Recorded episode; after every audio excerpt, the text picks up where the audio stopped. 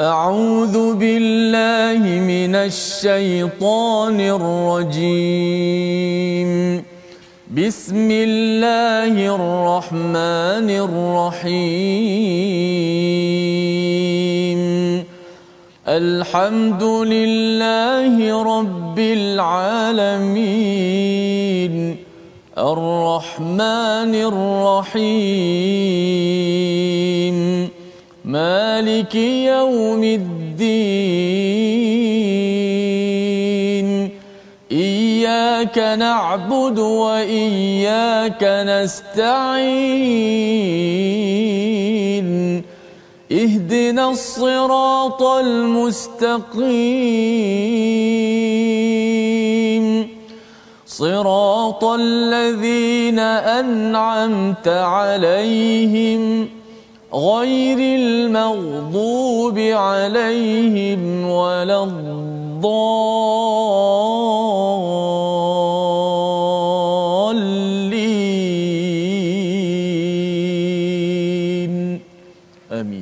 Assalamualaikum warahmatullahi wabarakatuh. Alhamdulillah wassalatu wassalamu ala Rasulillah wa ala alihi wa man wala syada la ilaha illallah syada Muhammadan abduhu wa rasuluh. Allahumma salli ala sayidina Muhammad wa ala alihi wa sahbihi ajma'in. Amma ba'du. Apa khabar tuan-tuan dan puan yang dirahmati Allah sekalian? Kita bersyukur pada Allah Subhanahu wa taala pada hari yang berbahagia ini untuk sama-sama kita dapat bersama dalam My Quran Time baca faham amal dan kita doakan pada Allah Subhanahu wa taala Allah menerima amal kita, Allah mudahkan urusan kita pada tuan-tuan yang berada di rumah adik-adik yang bersama pada hari Rabu hari ini untuk sama-sama kita mendalami kepada halaman 234 ya di bahagian-bahagian akhir daripada surah Hud surah yang ke-11 bercakap tentang rukun istiqamah. Dan inilah yang kita akan lihat di dalam halaman 234 pada hari ini didoakan pada tuan-tuan semua untuk terus istiqamah doakan pada rakan-rakan di ruang komen tersebut ya doakan istiqamahnya bersama dengan Quran di mana jua dalam apa saja program termasuklah di My Quran Time pada hari ini. Hari ini kita bersama dengan Ustaz Tirmizi Ali. Kita bersama. Assalamualaikum Ustaz. Apa khabar? Waalaikumsalam. Sihat Ustaz ya? Alhamdulillah sihat baik. Alhamdulillah ya kita berada pada halaman hmm. yang amat istimewa ya. Uh, setiap halaman adalah istimewa ya tetapi hari ini kita akan melihat biasa orang bertanya tentang macam mana saya nak istiqamah ya. kan. Rupa-rupanya jawapannya ada di hujung-hujung surah Hud menjelaskan balik semula kisah Nabi Nuh, kisah Nabi Hud, kisah Nabi Saleh, kisah Nabi Musa dan sudah tentunya memberi semangat kepada Nabi Muhammad sallallahu alaihi wasallam, memberi semangat kepada kita sebagai umat Nabi Muhammad bagaimana untuk kekal konsisten istiqamah dalam kehidupan. Kita perhatikan ringkasan halaman 234 iaitu pada ayat yang ke-109 kita akan melihat kepada jangan pernah ragu akan sia-sianya amalan syirik iaitu tidak beriman kepada Allah. Ya tidak ada keraguan dan ia adalah bekalan penting untuk kita terus istiqamah dan kemudian pada ayat 110 hingga 111 peringatan tentang akibat perselisihan dalam Taurat ya dalam Taurat. Dan apa kaitan dengan kita sebagai umat Nabi Muhammad sallallahu alaihi wasallam kita akan baca dan kita akan tadabbur. Dan diikuti dengan rukun istiqamah bermula pada ayat 112 itu. Istiqamah terhadap perintah Allah Allah berikan panduan pada ayat 112 113 disambung ya. Kalau nak dapat pertolongan dalam istiqamah ini pada ayat yang ke-114 ya di mana pada ayat 114 ini bercerita tentang solat dan sabar. Solat dan sabar. Pada surah al-baqarah sabar dan solat. Tapi di sini solat dan sabar diikuti dengan sebab kehancuran negeri dan umat terdahulu bagaimana nak selamat itu akan disampaikan pada ayat 116 dan 117. Jadi insya-Allah mari sama-sama kita baca dahulu daripada ayat 109 hingga 113 bersama Ustaz Tirmizi memimpin. Silakan Ustaz. Baik, terima kasih Fadil Ustaz Fazrul. Tuan-tuan sahabat Al-Quran yang saya kasih sekalian, alhamdulillah syukur pada Allah Subhanahu Wa Taala dapat terus kita dalam My Quran Time teruskan sebarkan war-warkan beritahu kepada rakan-rakan sahabat-sahabat anak-anak keluarga kita My Quran Time kerana kita nak membaca kita nak memahami dan kita nak cuba insya-Allah dengan mengamalkannya kalau kita tak baca kita tak faham uh, sukar mustahil untuk kita nak mengamalkan kerana kita tak pernah baca dan kita tak pernah tahu isi kandungan maka macam mana kita mengamalkan kurang-kurangnya bila kita baca kita faham ia akan memberi kekuatan kepada kita yang terakhir itu untuk kita mengamalkan insya-Allah. Alhamdulillah. Ha, saya juga kata Ustaz Fas, saya selalu dengar Ustaz Fas kata surah istiqamah, surah istiqamah. Maka hari ini hari yang sangat special ya. Hmm. Akan tibalah uh, kemuncaknya dan hebat betul eh, bila saya tengok sikit ayat dari sudut terjemahan je pun saya rasa macam subhanallah hari ini insyaallah kita akan dapat uh, sesuatu yang sangat berharga daripada mutiara-mutiara kata-kata kalamullah insyaallah kita baca terlebih dahulu daripada ayat 109 hingga 113 memulakan uh, my Quran time kita pada hari ini jom sama-sama kita baca dengan uh, alunan nahawan أعوذ بالله من الشيطان الرجيم. فلا تك في مرية مما يعبد هؤلاء.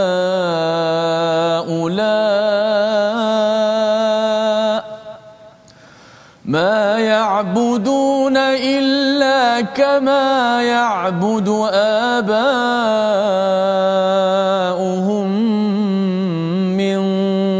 قبل وإنا لموفوهم نصيبهم غير منقوص. ولقد آتينا موسى الكتاب فاختلف فيه. ولولا كلمة سبقت من ربك لقضي بينهم وإنهم لفي شك منه مريب. وإن كلا لما ليوفينهم ربك أعمالهم. إنه بما يعملون خبير. فاستقم فاستقم كما أمرت. فاستقم كما أمرت ومن تاب معك ولا تطغوا إنه بما تعملون بصير. ولا تركنوا الذين ظلموا فتمسكم النار فتمسكم النار وما لكم من دون الله من أولياء وما لكم الله من أولياء ثم لا تنصرون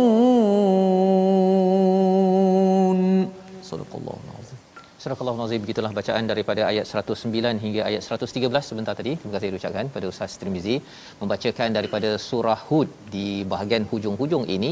Dan Allah menyatakan ya menyambung kalau semalam kita melihat kepada bagaimana tentang tentang orang-orang yang bahagia dan orang-orang yang syaqi iaitu orang-orang yang sengsara di di akhirat nanti.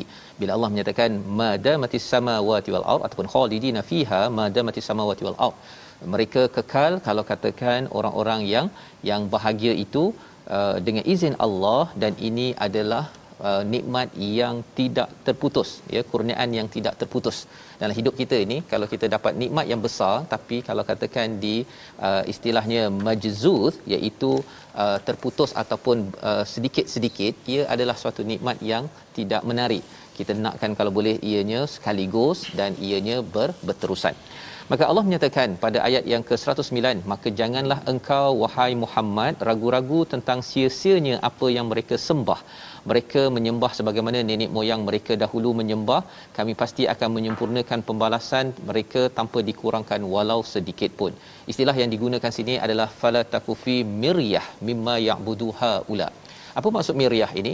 Dia ada kaitan dengan dengan keraguan selepas fakta-fakta ya bukti-bukti disampaikan dengan dengan jelas. Dan Allah ingatkan jangan kamu menjadi orang yang miryah ya jangan jadi orang yang yang ragu-ragu bila sudah ada penjelasan. Tuan-tuan, bila bersama dengan al-Quran ini hujahnya ini ustaz ya. Hujah yang Quran sampaikan ini memang sebiji-sebiji kan.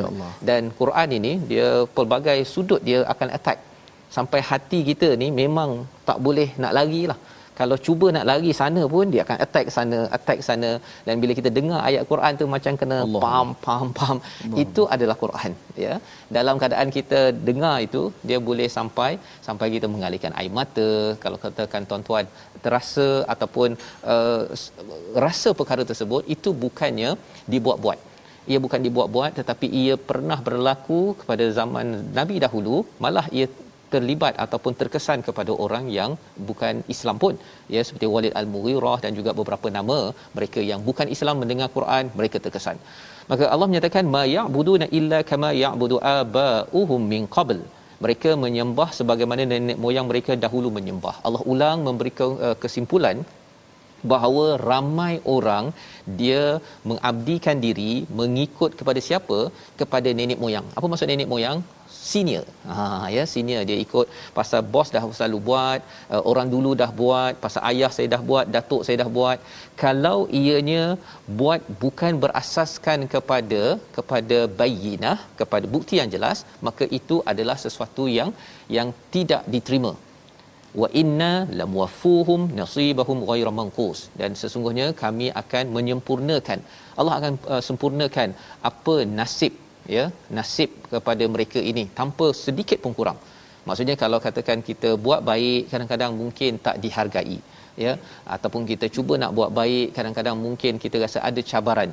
Allah tetap akan balas dengan ghairu manqus. Tetapi kalau buat perkara yang tak baik juga ia akan dibalas akan disempurnakan istilahnya lamwafuhum jadi bila bercakap tentang perkara ini ya lamwafuhum ini ustaz ya dalam hidup kita ni hmm. kadang-kadang kita mungkin buat uh, baik kita bekerja contohnya yeah. ataupun kita buat baik kat rumah ke kadang-kadang kita harapkan ada uh, balasan yang baik kadang-kadang kita tak dapat ya tak dapat. Kalau nabi ajak orang buat baik, orang balas pula dengan tak baik, rasa macam kalau Ayy. macam ni saya nak give up lah. Nak stop lah. Nak stop ya. Apatah lagi kalau orang terdekat kita pula yang yang cakap-cakap kawan-kawan ke apa sebagainya. Tapi ayat ini memberi semangat kepada nabi agar jangan ya fala takufi miryatim mimma ya'budu haula. Pasal apa? Pasal ini adalah asas untuk kita menuju kepada rukun istiqamah. Sebentar lagi baik. Walaqad ataina Musa al-kitab. Telah kami berikan kepada Nabi Musa al-kitab fahtuli fahtuli fafi mereka itu apa? Di kalangan Bani Israel mereka berselisih. Diberi wahyu namanya Taurat tetapi mereka berselisih. Berselisih kata ini tak payah ini pasal apa? Bila cakap berselisih ini apa poinnya poinnya tidak letakkan alkitab paling tinggi ustaz ya? Yang paling tinggi ialah saya punya pendapat malah depan al-Quran depan Taurat pun mereka masih lagi nak ber, berselisih di uh, di uh, bersama dengan Nabi Nabi Musa. Walaula kalimatun sabaqat min rabbika laqudiya bainahum. Jika tiada ketetapan yang terdahulu daripada Tuhanmu nescaya telah dilaksanakan hukuman ke atas mereka. Sebenarnya bila kita bertelingkah pada wahyu yang telah sampai ya masih lagi nak bergaduh-gaduh nak berbeza pendapat. Padahal Quran dah jelas membawa membawakan penerangan. Sebenarnya Allah boleh saja azab ya laqudiya bainahum. Tetapi Allah sudah ada ketetapan. Allah bagi peluang kepada kita tuan-tuan. Allah beri peluang kepada Bani Israel masa yang cukup untuk bertaubat. Tetapi ada di kalangan mereka wa innahum lafi syakkim minhu murib masih lagi ada yang ragu-ragu terhadap apa yang ada di dalam di dalam wahyu. Jadi uh, bila ragu pada wahyu ada kaitan dengan beribadah kepada Tuhan yang salah. seseorang yang melakukan syirik sebenarnya ada kaitan dengan keraguan kepada al-Quran dan inilah antara sebab mengapa kita kena istiqamah bersama dengan dengan al-Quran. Ayat 111 dan sesungguhnya kepada masing-masing yang berselisih itu pasti Tuhanmu akan memberi balasan sempurna atas perbuatan mereka. Sesungguhnya dia Maha teliti apa yang mereka lakukan. La yuwaffiyannahum rabbuka a'malahum. Apa yang mereka selisihkan itu Allah akan tentukan. Siapa yang betul siapa yang salah dan Allah amat mengetahui apa yang mereka mereka lakukan. Jadi cabaran bila berselisih ni ustaz ya? Ada orang yang bila berselisih ni ada yang give up Mm-hmm. ya. Ada orang yang nak buat baik bila berselisih alah orang nak asyik nak komen aku apa sebagainya. Kalau macam tu quit. Kan? Tetapi Allah kata bukan. Fastaqim. Ya. Fastaqim. Istiqamahlah kerana apa? Allah tahu apa yang akan kamu buat ya. Apakah yang segala-galanya Allah tahu. Kalau kita rasa macam kita tak dihargai ataupun ada cabaran seperti Nabi Hud seperti Nabi Nuh mereka mempunyai keimanan iaitu yang istiqamah dalam keimanan mereka tetapi untuk istiqamah ini ada rukun ada ada uh, panduan di dalam surah ini dalam muka surat ini. Yang pertama ialah pada ayat yang ke-112. Kita baca sekali lagi untuk kita memahami bahawa istiqamah ini apabila kita jangan melampau. Itu yang pertama. Ya, jangan melampau itu maksudnya kita kena berkawan dengan orang yang sentiasa bertaubat. Orang bertaubat tak melampau.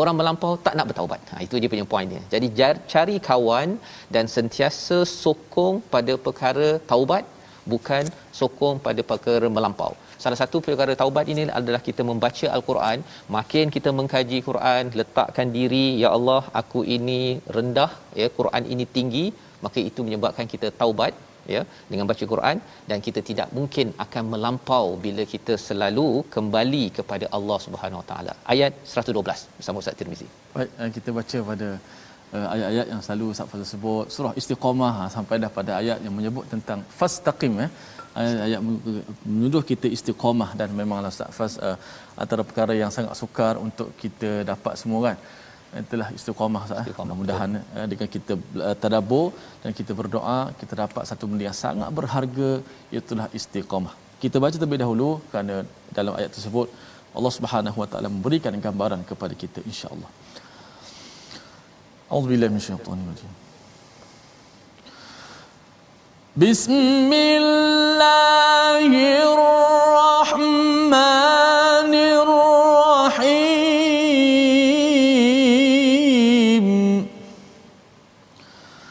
فاستقم كما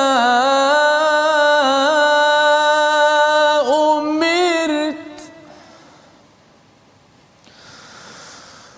فاستقم كما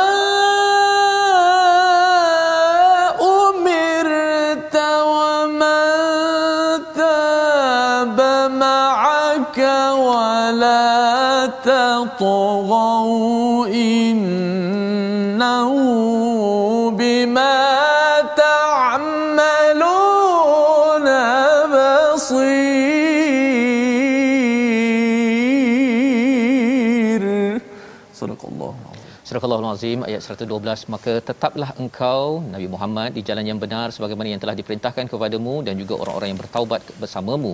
Dan janganlah kamu melampau batas sesungguhnya dia Maha melihat apa yang kamu lakukan. Sebagaimana kita faham surah Hud ini surah Makkiyah saatnya hmm. berada di hujung Mekah. Ketika di dikutuk dicabar dan ketika ini belum lagi ada peraturan-peraturan haji zakat belum ada lagi jadi bila kita faham perkara ini, wala tatrau ini jangan melampau batas ini bukanlah pergi uh, zakat ataupun solat yang lima waktu. Belum lagi ustaz.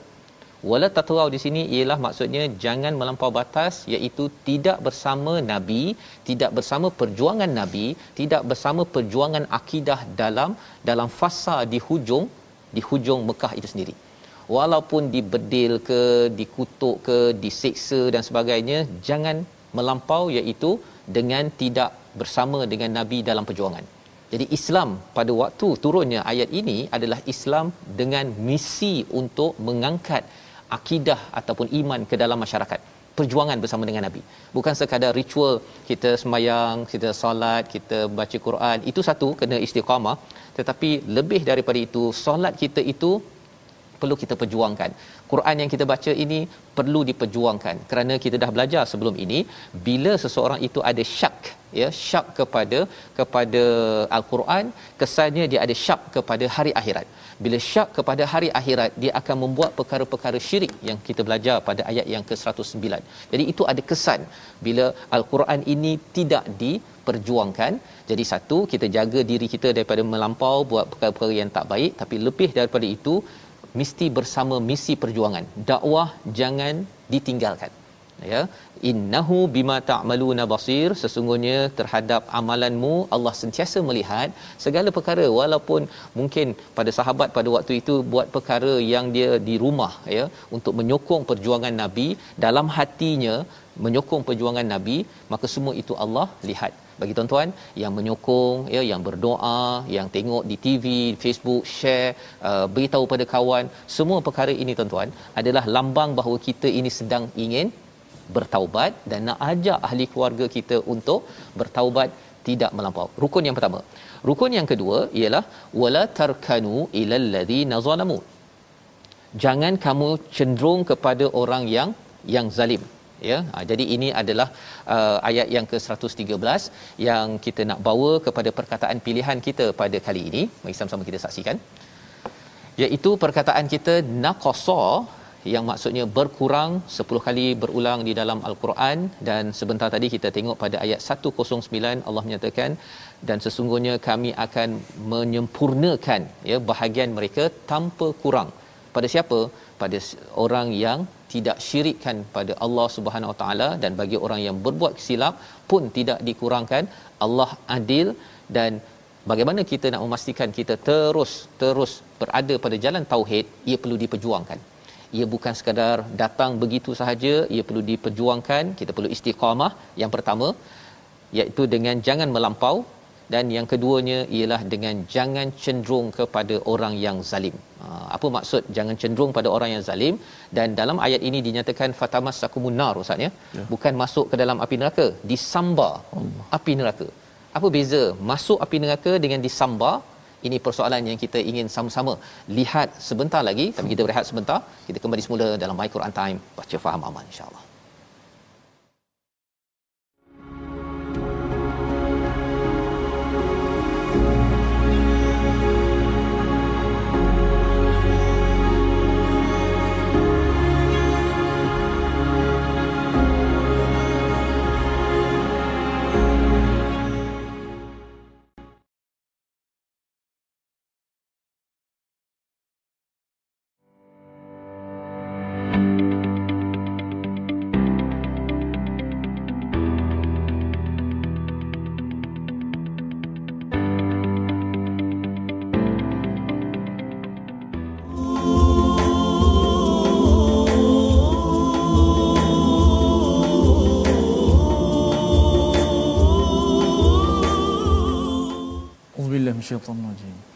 فاستقم كما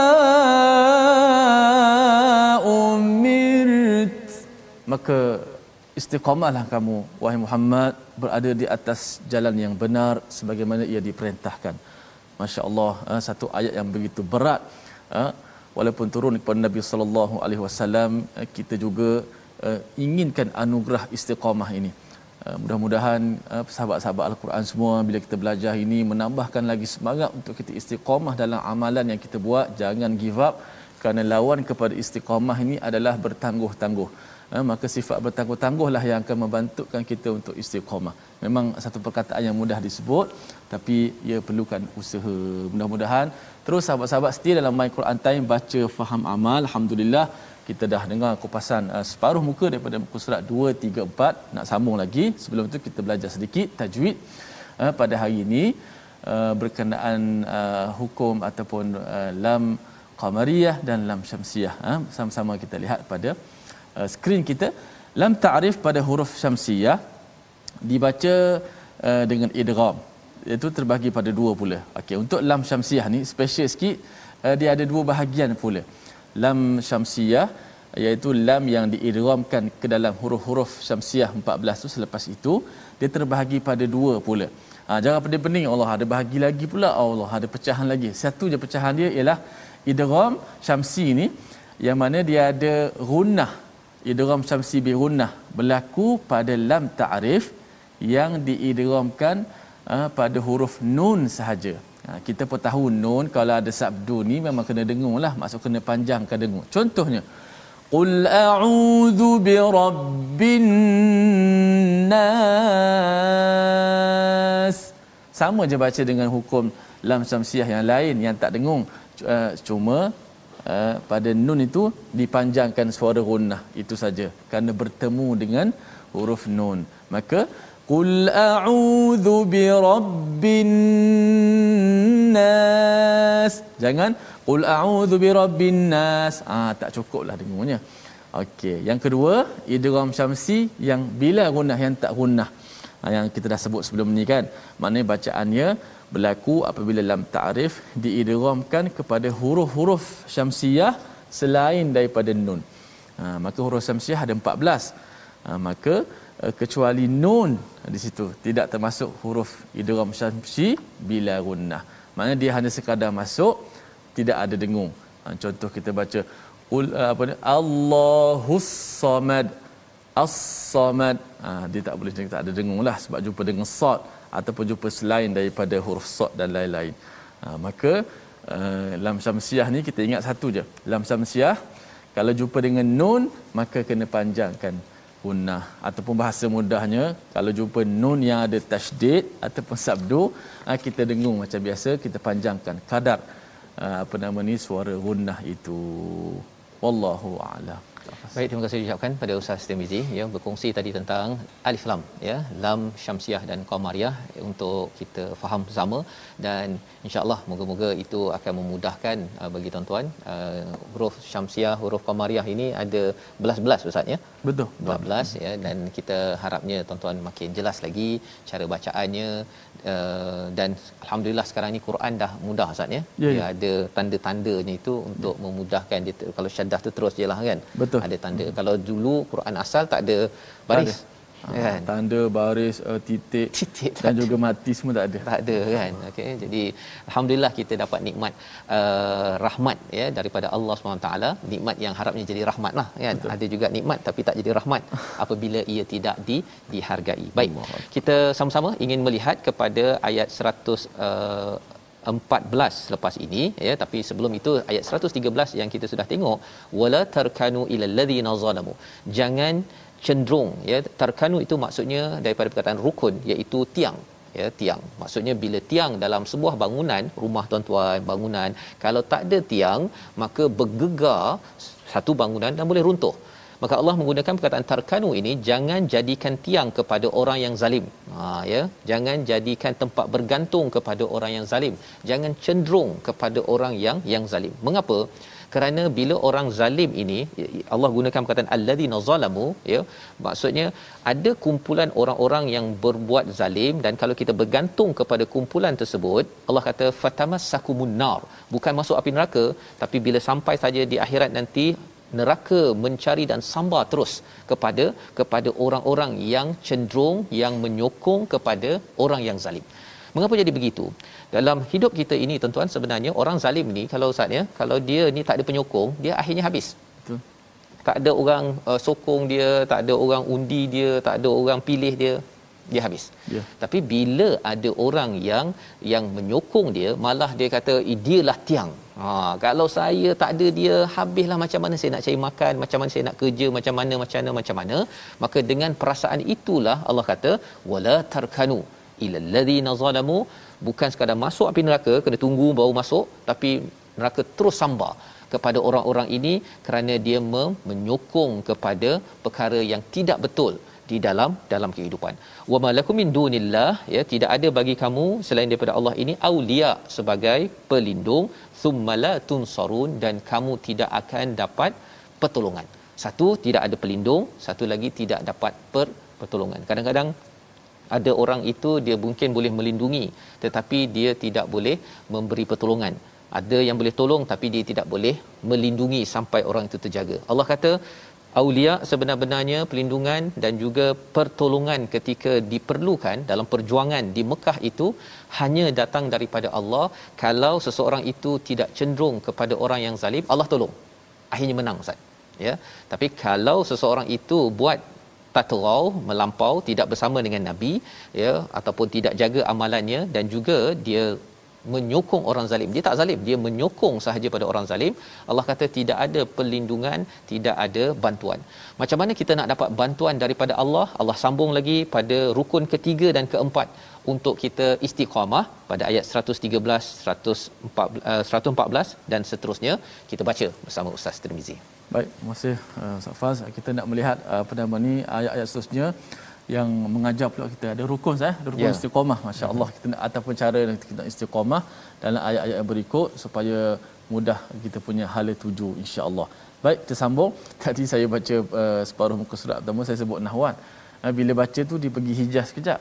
Lepas tu dia pergi Kurdi pula Ustaz. Kurdi. Ha, Kurdi ni antara uh, lagu yang sangat dekat dengan Nahwan, hmm. dekat dengan Bayati dan uh, juga satu lagu penyambung lah kita penyambung. kata masya-Allah. Okay, Baik saya teruskan uh, ayat yang seterusnya 100 yang uh, ayat 114 eh. Okey. 114 sampai 117. Jom sama-sama kita baca. أعوذ بالله من الشيطان الرجيم وأقم الصلاة طرفي النهار وزلفا من الليل. إن الحسنات يذهبن السيئات. ذلك ذكرى للذاكرين. واصبر واصبر فإن الله لا يضيع أجر المحسنين. فلولا كان من القرون من قبلكم أولو بقية ينهون عن الفساد في الأرض إلا قليلا إلا قليلا ممن أنجينا منهم واتبع الذين ظلموا ما أترفوا فيه وكانوا مجرمين وما كان ربك ليهلك القرى بظلم وأهلها مصلحون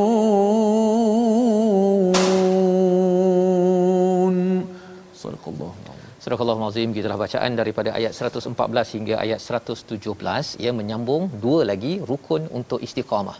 Dua yang telah kita belajar iaitu wala tatawau jangan melampau satu dari segi dari segi mengikut kepada panduan dalam al-Quran ini dan wala tatawau itu jangan tinggalkan. Kadang-kadang kita dah tinggalkan amalan yang tak baik tetapi perlu kita bersama dengan perjuangan misi menyampaikan kebaikan ya kerana itu adalah satu misi dan meninggalkannya adalah satu pelampauan ya tatrau. Yang kedua ialah kita perlu jangan cenderung kepada orang yang zalim. Yang ketiga Allah nyatakan pada ayat 114 wa aqimis solah dan dirikanlah solat pada dua bahagian siang pagi dan petang dan pada bahagian permulaan malam. Sesungguhnya perbuatan baik itu menghapuskan amalan yang buruk.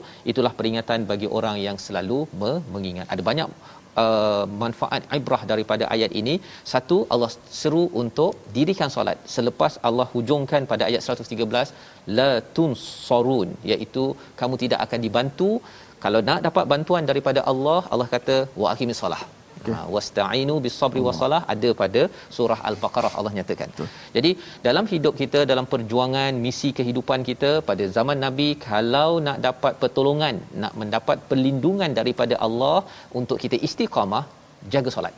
Ha, dirikan solat. apa-apa sekalipun solatlah keutamaannya susun hidup di sekitar solat bukannya solat sekitar sekitar hidup. Ha solat sekitar hidup ni kita dah makan dah pergi sana pergi sini tinggal masa 5 minit lagi ah baru solat. Itu namanya solat uh, hidup di sekitar solat uh, solat di sekitar hidup ya. Tapi kalau boleh kita susun jadual adik-adik sekalian yang belajar cikgu-cikgu di sekolah susun jadual tu kalau boleh belajar kelas tambahan ke sebagainya susun di sekitar waktu solat. Letak dulu waktu solat pukul 1.15 ha, lepas tu buatlah meeting apa sebagainya. Kerana ini adalah cara untuk apa? Innal hasanati yudhibnas sayyiat. Inilah Allah kata sesungguhnya kebaikan-kebaikan yudhibnas sayyiat menghapuskan ke keburukan salat akan menghapuskan banyak sayiat sebagaimana dalam hadis Ibnu Mas'ud. Ada seorang lelaki mencium seorang wanita lalu dia mendatangi nabi dan menghabarkan pada baginda maka turunlah ayat ini ustaz. Ya inna salat uh, apa innal hasanati yudhhibnas sayiat. Uh, ayat ini dibacakan maka lelaki itu bertanya wahai rasulullah apakah ini khusus untukku? Baginda menjawab untuk semua umatku. Maksudnya dosa-dosa yang ada yang kecil ustaz ya. Yang kecil kalau di uh, kita jaga solat kita ia akan dihapuskan oleh Allah Subhanahu Wa Taala. Dan dosa kecil ini dia kalau berkumpul-kumpul-kumpul dia akan menyebabkan menjadi besar dan menyebabkan azab daripada Allah Subhanahu Wa Taala. Itu sebabnya kita nak kalau boleh ada dosa dia delete. Ada dosa dia delete. Dan masa untuk delete paling lambat pada waktu apa tuan-tuan? Waktu solat. Ha dia tak boleh mengumpat pukul 12.30 mengumpat tu sampai pukul 3.30 itu kerana orang tu tak jaga solat Maksudnya kalau dia terumpat, terumpatlah jangan jadikan amalan kan. Mengumpat membawang 12.30, Allahu akbar, Allahu akbar, terus saja sila diri. Ha, dengan apa? Dengan kita pergi mendirikan mendirikan solat.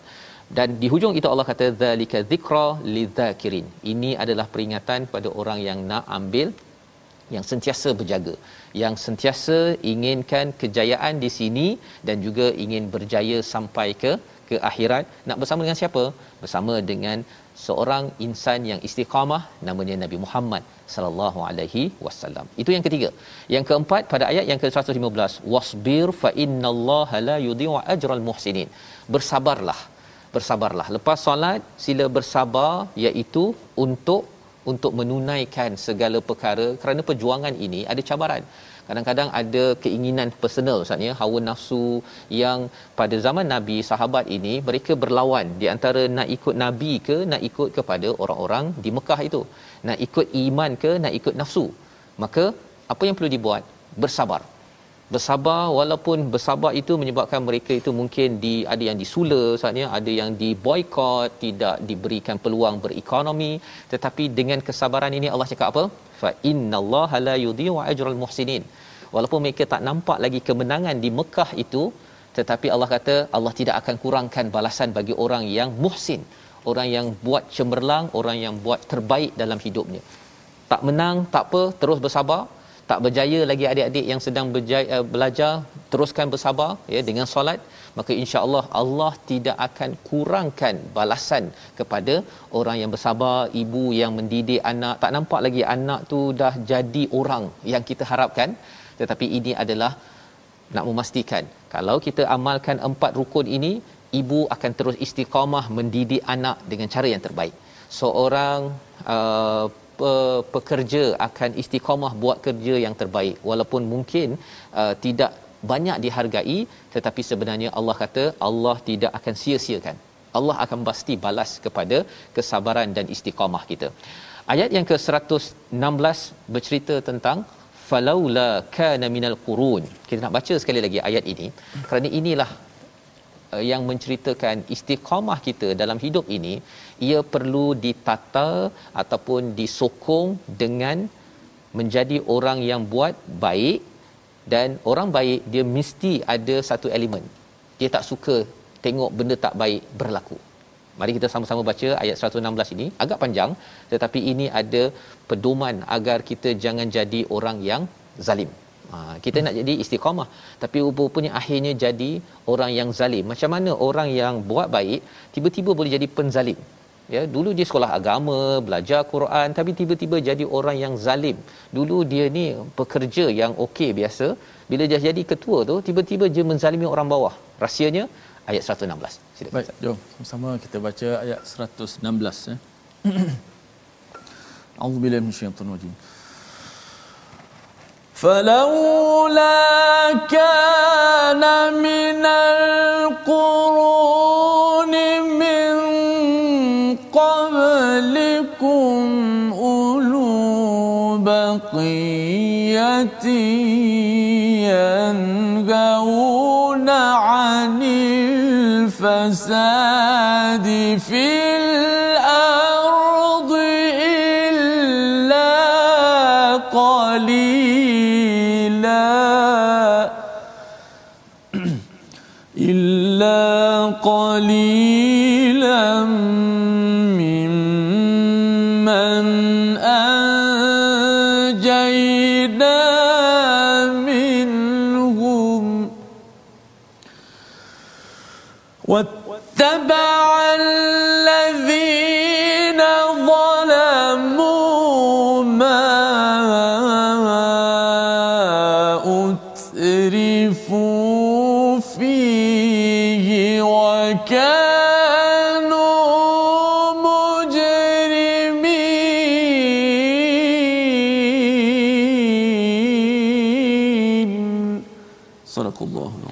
Al-Nazim mengapa tiada di antara umat sebelum kamu orang yang mempunyai keutamaan dan melarang kerosakan di muka bumi kecuali sebahagian kecil di antara orang yang telah kami selamatkan.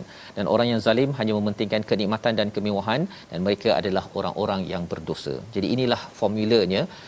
Mengapa kalau katakan seseorang itu buat baik istiqamah tetapi kalau katakan kita tengok kat sini Allah menyeru mengapa tidak ada kumpulan yang istilahnya ulu baqiyatin ya ulu baqiyatin ini adalah orang yang mempunyai uh, mindset nak buat sesuatu yang kekal ustaz. Baqiyatin. Kalau dalam surah al-kahfi itu wal baqiyatus solihat iaitu yang kekal itu hanyalah yang soleh. Dia nak kalau boleh apa yang dia buat? Dia ada rumah dia ada duit dia ada masa dia ada kepandaian. Baqiyah iaitu kekal. Sampai mana? Sampai akhirat. Macam mana? Dengan dia tukar jadi amal soleh misalnya jadi orang begini dia buat apa?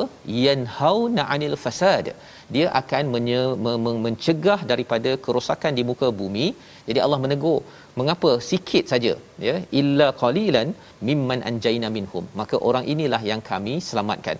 Orang yang buat amal soleh dan amal soleh itu bukan dia seorang-seorang dia akan mencegah orang lain kalau ada buat kerosakan maka orang ini yang di diselamatkan wattaba alladhina zalamu siapa yang ikut kepada orang yang zalim mereka ni orang yang zalim ni dia nak hidup mewah dia tak kisah pasal orang lain fihi ka wa kanu mujrimin inilah orang-orang yang berbuat dosa orang-orang penjenayah dalam dalam dunia ini. Jadi ada dua bahagian.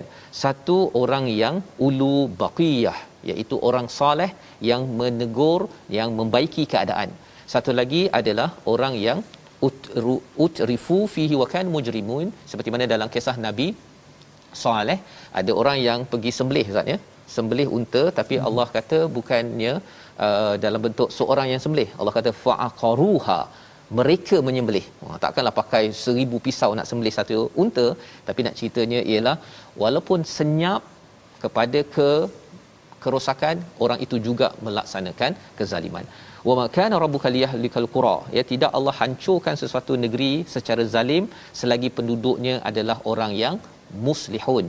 Itulah nabi nuh itulah nabi hud itulah nabi saleh. Mereka ini bukan sekadar soleh tetapi muslihun membawa kepada resolusi kita pada hari ini. Iaitu apakah yang kita ingin laksanakan daripada halaman ini? Salah satunya jangan melampau dalam kehidupan seharian. Jangan melampau. Ada orang yang dia buat kadang-kadang baik tapi baik itu sampai meninggalkan perjuangan misi menyampaikan membantu orang itu juga boleh melampau selain daripada berbuat perkara-perkara dosa. Yang pertama. Yang kedua berhati-hati dengan orang zalim dan jangan sokong. Jangan sokong. Jangan jadikan dia sebagai tiang dalam hidup ya. Dia mungkin bertemu dalam hidup tapi kita kena tegur dan sampaikan pesanan. Nombor dua. Yang ketiga jaga solat dan sabar ya untuk mendapatkan ganjaran pertolongan daripada Allah pada bila-bila masa kerana hanya Allah yang boleh meletakkan tun sarun yang akan menolong kita. Kita berdoa bersama. Bismillahirrahmanirrahim. Alhamdulillahirabbil alamin wassalatu wassalamu ala asyrafil anbiya'i wal mursalin wa ala alihi wa sahbihi ajma'in. Ya Allah Tuhan kami kurnialah kepada kami istiqamah dan ikhlas dalam amalan kami ya Allah. Ya Allah anugerahkanlah kepada kami istiqamah dalam amalan kami ya Allah jauhlah kami daripada sifat bertangguh-tangguh dalam melaksanakan kebaikan ya Allah jadikanlah kami golongkanlah kami orang-orang yang sentiasa berlumba ke arah kebaikan-Mu ya Allah Ya Allah, Ramadan telah banyak mengajar kami untuk istiqamah ya Allah. Kami melakukan salat, kami melakukan amalan-amalan sunat, kami sedekah, kami membaca Al-Quran, memahami Al-Quran dan lain-lain amalan-amalan salih ya Allah. Jadikanlah hari-hari yang berlaku selepas Ramadan ini seperti hari Ramadan ya Allah. Ya Allah jauhkanlah kami daripada sifat melampau ya Allah. Ya Allah selamatkanlah kami daripada kezaliman ya Allah. Ya Allah bagilah kami sentiasa bersama dengan orang-orang yang benar, kami menyokong kebenaran dan kami sentiasa menegakkan kebenaran ya Allah. Ya Allah kunilah kekuatan kepada kami untuk kami salat dan sentiasa memperbaiki salat kami ya Allah dan bekalkanlah kami kepada kami kesabaran dalam menekuni amalan-amalan ya Allah. Wa sallallahu ala sayyidina Muhammad wa ala alihi wa sahbihi sallam. Walhamdulillah. Amin ya rabbal alamin. Moga-moga Allah menjadikan kita orang-orang yang istiqamah yang melaksanakan empat rukun yang kita belajar dalam halaman 234 ini. Inilah yang kita ingin sebarkan dalam tabung gerakan Al-Quran dengan kefahaman Al-Quran, masyarakat akan istiqamah. Tuan-tuan dapat sama-sama menyumbang dan moga-moga ia menjadi ulu baqiyah ya sebagai amal soleh. Tuan-tuan dan juga ini menyebabkan kita makin lagi menjadi muslih yang akan membaiki masyarakat dengan sumbangan dengan masa yang kita sumbangkan. Kita bertemu lagi dalam siaran ulangan pada hari ini pada esok pagi dan insya-Allah kita pastikan jaga keselamatan kesihatan tuan-tuan bersama dengan izin daripada Allah Subhanahu Wa Taala dengan mendapatkan mendaftar vaksin dan uh, buat yang terbaik. Kita doa pada Allah Allah pelihara umat Islam seluruh dunia insya-Allah. Bertemu lagi My Quran Time baca faham amal insya-Allah. Insya-Allah.